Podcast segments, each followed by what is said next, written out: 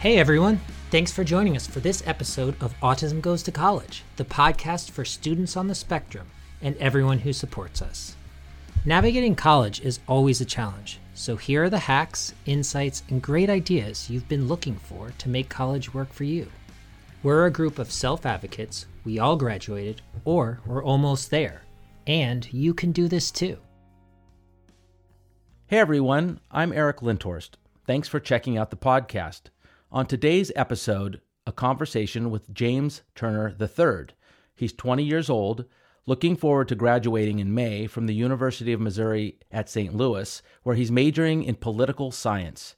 He lives in a dorm on campus, although most of the students at his college are commuters. We're going to talk about how he found a school that's a good fit after starting off at another college. James has successfully navigated some ups and downs, a transfer, and also had a very interesting internship with the state legislature. I'm very glad to have James here to share his insights and advice. But before we jump into the conversation, a little about this podcast and our project. Autism Goes to College began as a documentary film following five college students on the autism spectrum as they navigate college life. I directed the film, and the film premiered at the Newport Beach Film Festival. We were selected to screen at South by Southwest EDU, which, of course, in 2020 happened online.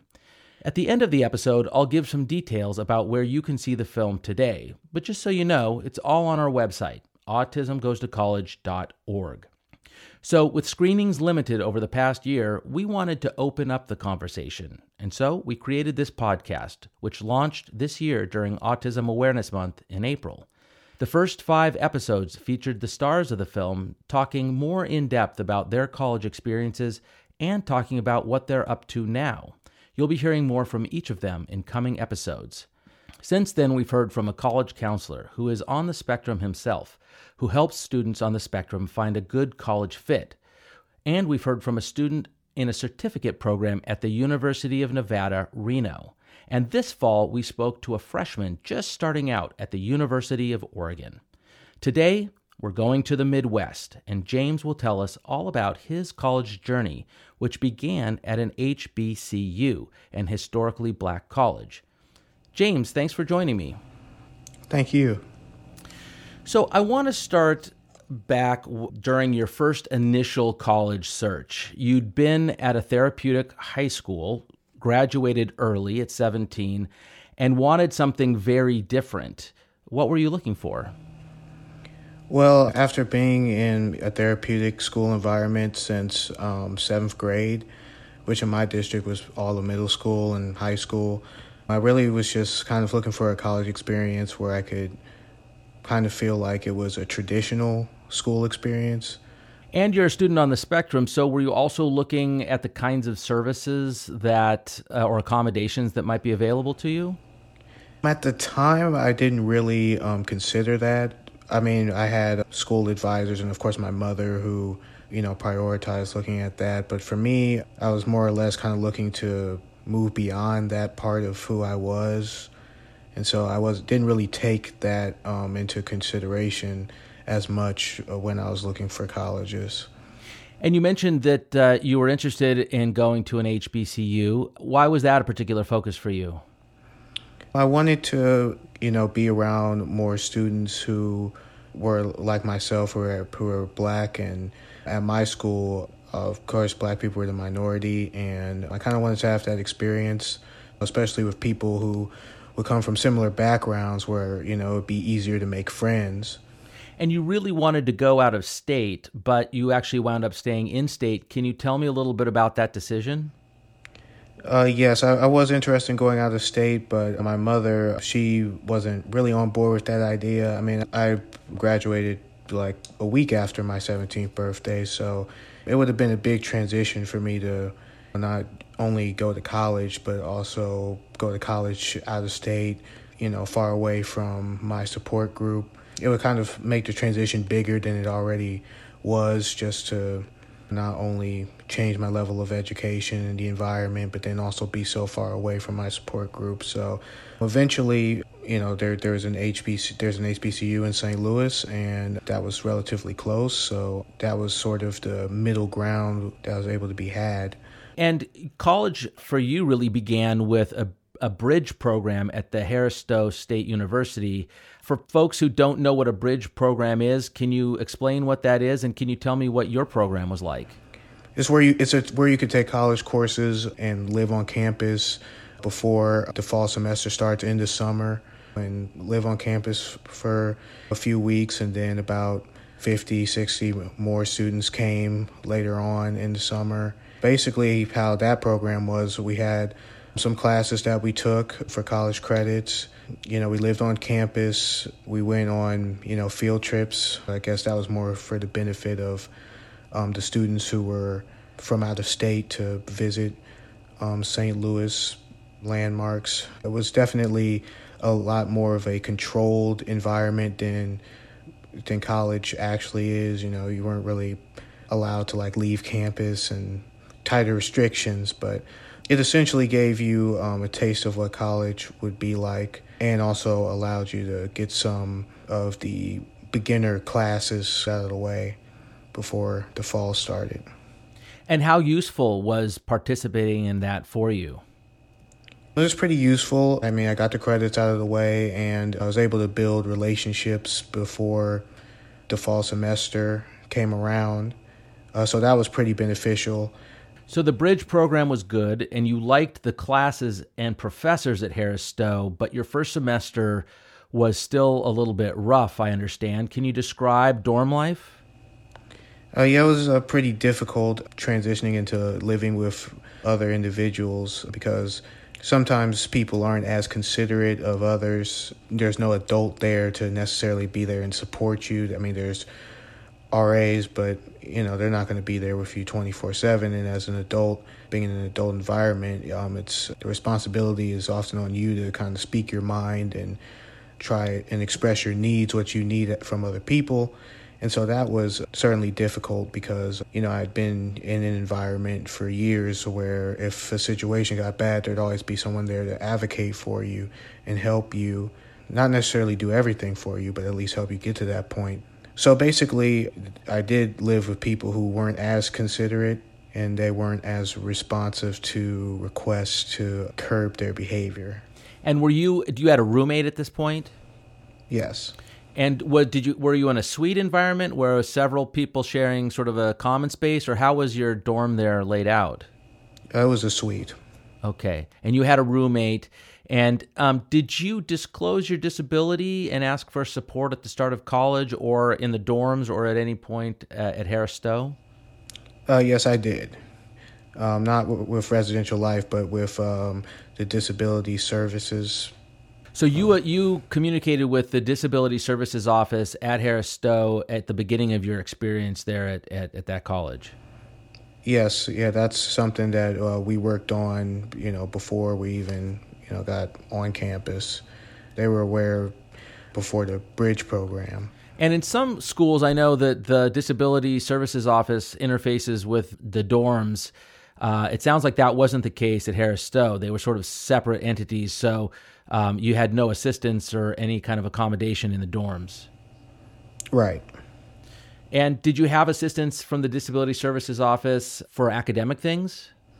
Yes, I did. I had um, academic accommodations in place, just extra time on tests and going to the testing center for, for a test, things of that sort. Was that helpful? Uh, yes, that was very helpful because, um, of course, with the really volatile situation in the suite in the dorm, you know, it was it's hard to get homework and assignments done there, and so to have you know, some extra time and an environment where I could test outside of the classroom. That was very helpful. So that was very beneficial to me still maintaining good grades despite the sort of chaotic atmosphere. So, and did you have any assistance from the Disability Services Office there with the social piece? No. I mean, I know that there um, is therapeutic services there, but you know, I didn't I didn't utilize them. And how did you ultimately decide to leave? Towards the end of the semester, it became clear that residential life wasn't going to be responsive, and the situation just really kept getting more and more antagonistic. And it felt like the best decision was uh, to move on because the situation had been allowed to go on for so long and uh, just reached an untenable level to the point where um, me and my mother no longer felt comfortable staying enrolled in that college, which I would just put it on more so on Brad's life that didn't really res- respond to the situation appropriately. And it wasn't an appropriate response regardless of whether I had Asperger's or not. It just objectively was a bad situation.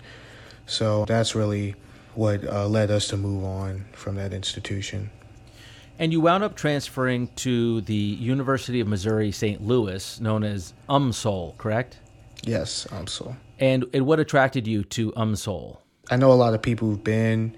You know, my aunt and my stepmother's been to UMSL. It's a pretty well known school in the greater St. Louis area. It seemed like really the most feasible option since it was a school that seemed like it would uh, be a smooth transition in the short term. And, you know, I've definitely found somewhat of a home. There really wasn't any challenges during the transfer. I got accepted pretty quickly. I got housing fast. I got my disability access services um, information processed quickly. It went about as well as you could imagine, like a, a, um, a short notice transition to go. Did counselors help you enroll and figure out any credit transfers or anything like that? Um, that process was simple. I mean, all my credits transferred. Um, that was good. And the dorm situation was different there. You had a single room, correct? Did that make things easier?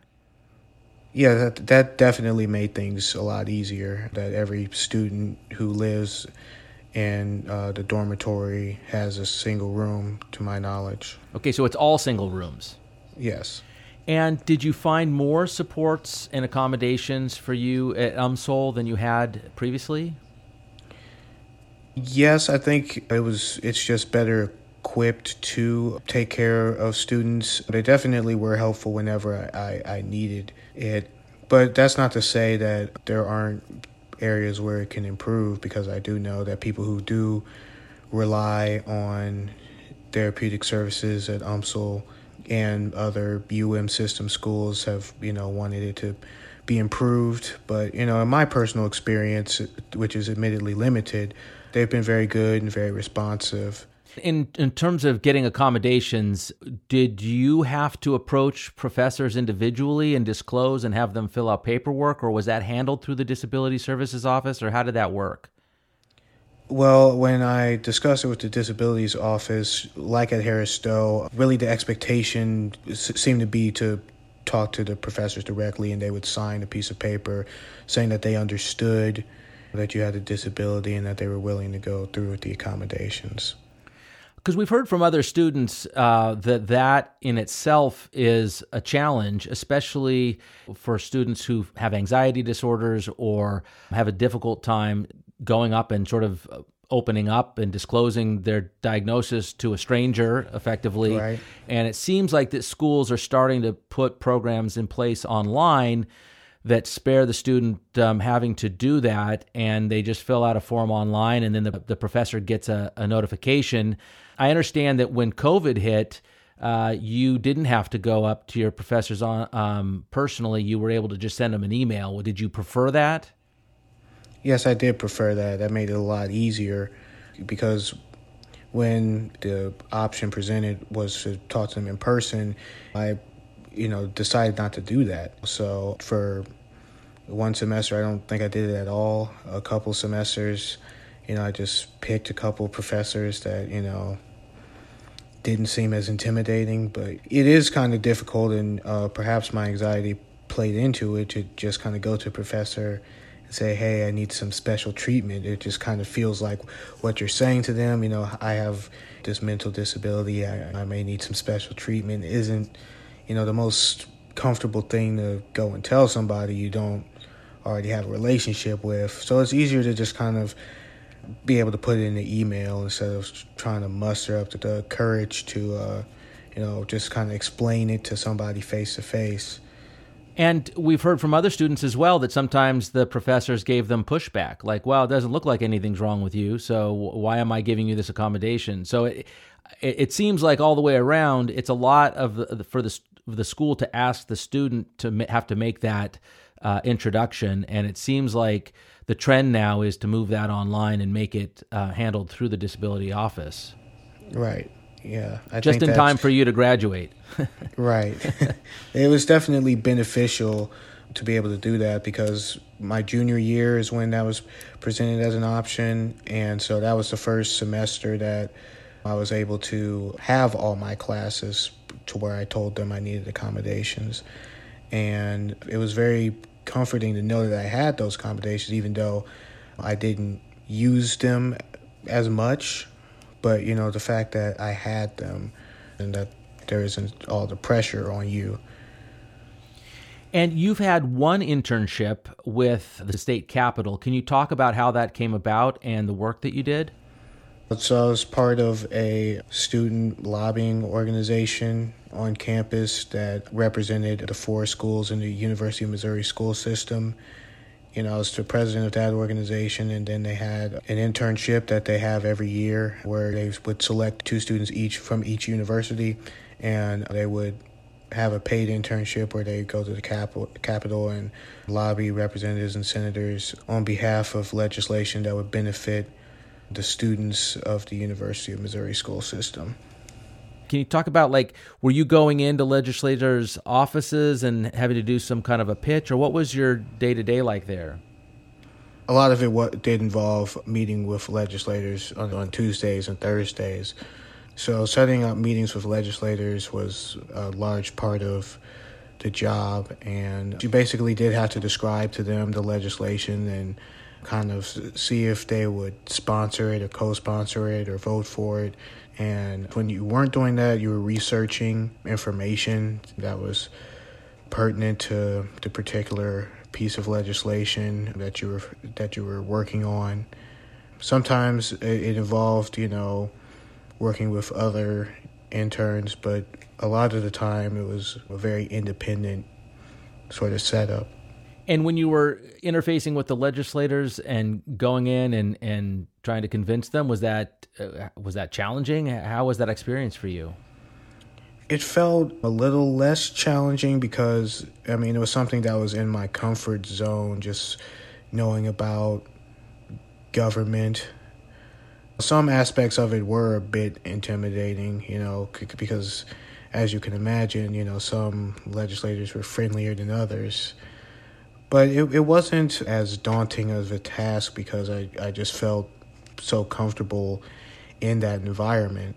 So um, talking to them uh, really wasn't that difficult as as, it, as you know other experiences with talking with people have been in my life. So.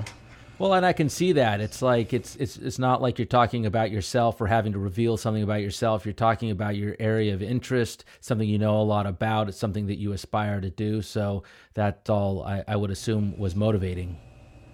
Right. I was representing an organization. I was talking about something that, you know, I had knowledge of and, you know, with people and subjects that I've researched and, you know, know about. There's a relatively controlled environment. And of course, there were some legislators that made it easy to talk to them, so that was helpful. And you're on track to graduate this spring. What are your career ambitions at this time? Right now, I'm pursuing journalism at the moment, but you know, I'm still sort of figuring it out. But right now, I'm on the journalism track and you know pursuing an internship in that field. And looking back, can you offer some advice to students on the spectrum based on your college experiences? I mean, advocating for yourself is important, and stepping outside of your comfort zone, those are two um, really important things. You know, stepping into you know the adult world where there's not always going to be people there that help you through it you know and that was something that i had to learn transitioning from a therapeutic school where people where everyone who worked there could kind of tell the signs and you know, if you were struggling, you know, there'd be some form of help. So it's important to make sure you advocate for yourself and and make sure you go outside of your comfort zone socially because the best way to learn is is just from going out and, and doing something. So, you know, just talking to people, being a part of organizations, going to events. It's not always going to be easy, but you know, the only way to get better at anything is to is to keep doing it and, you know, experience the successes and failures that come with it because, you know, you'll only learn from it and get better from it.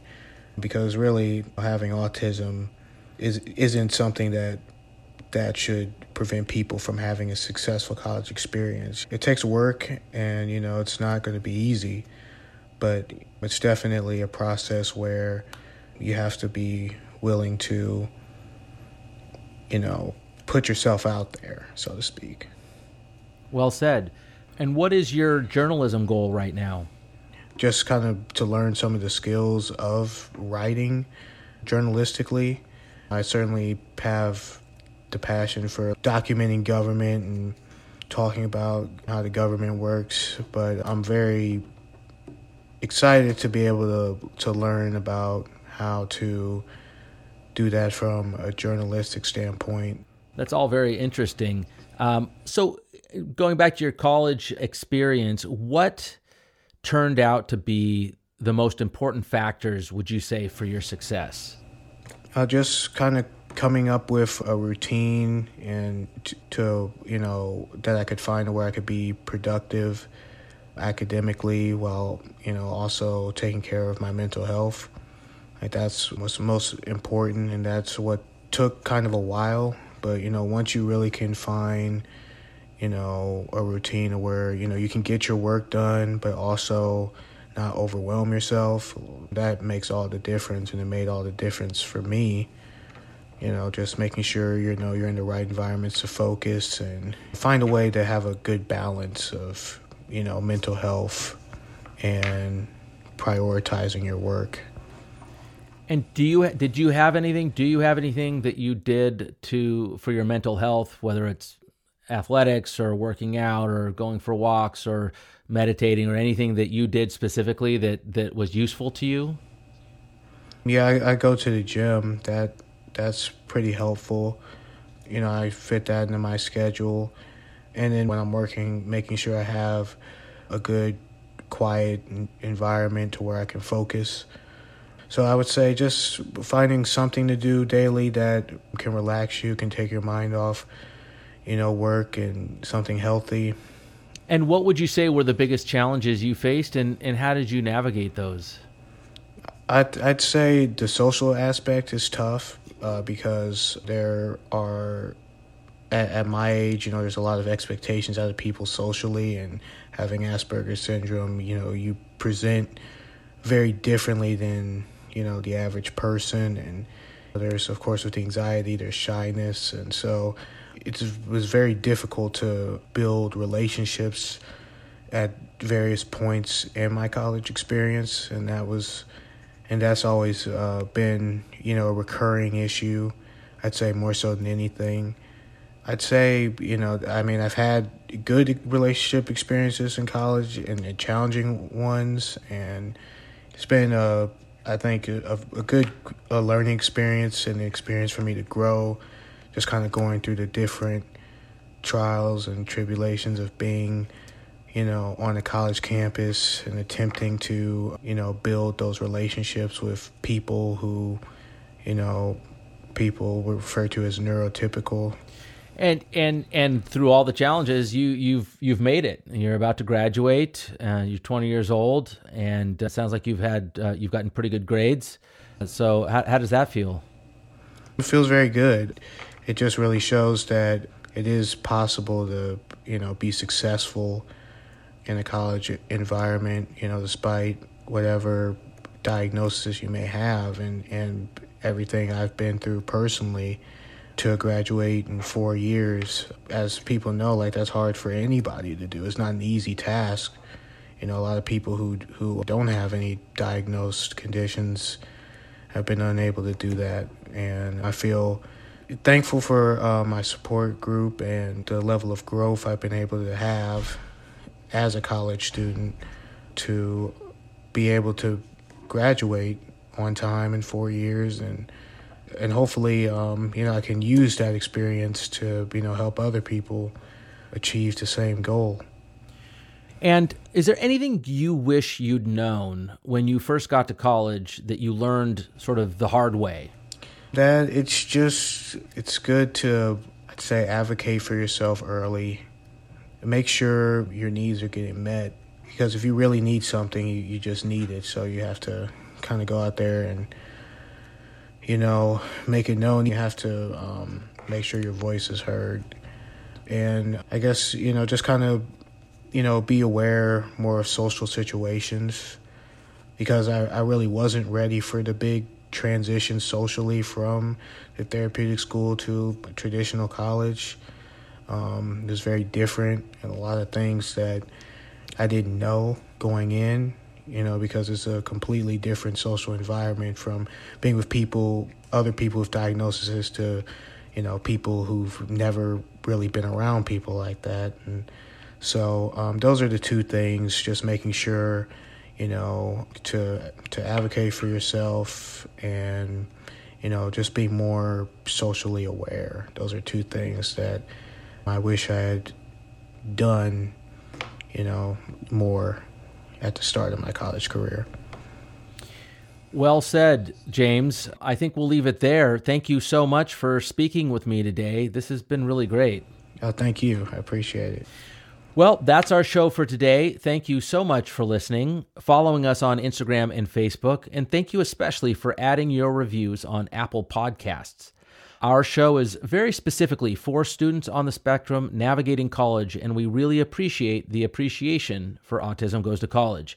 And now, as promised, here are the ways to see the documentary film. Autism Goes to College is currently available through many channels, but the easiest way you can see it today is to rent it on Vimeo on demand, which you can access from your Apple TV or most smart TVs by going to the Vimeo on demand app. You can find a link on our website at www.autismgoestocollege.org. The film is also available for educational use and for live and hybrid event screenings. All the relevant info and links can be found on our website. Don't forget, please follow us on Instagram to stay current and consider joining our vibrant community on Facebook. Thank you for listening.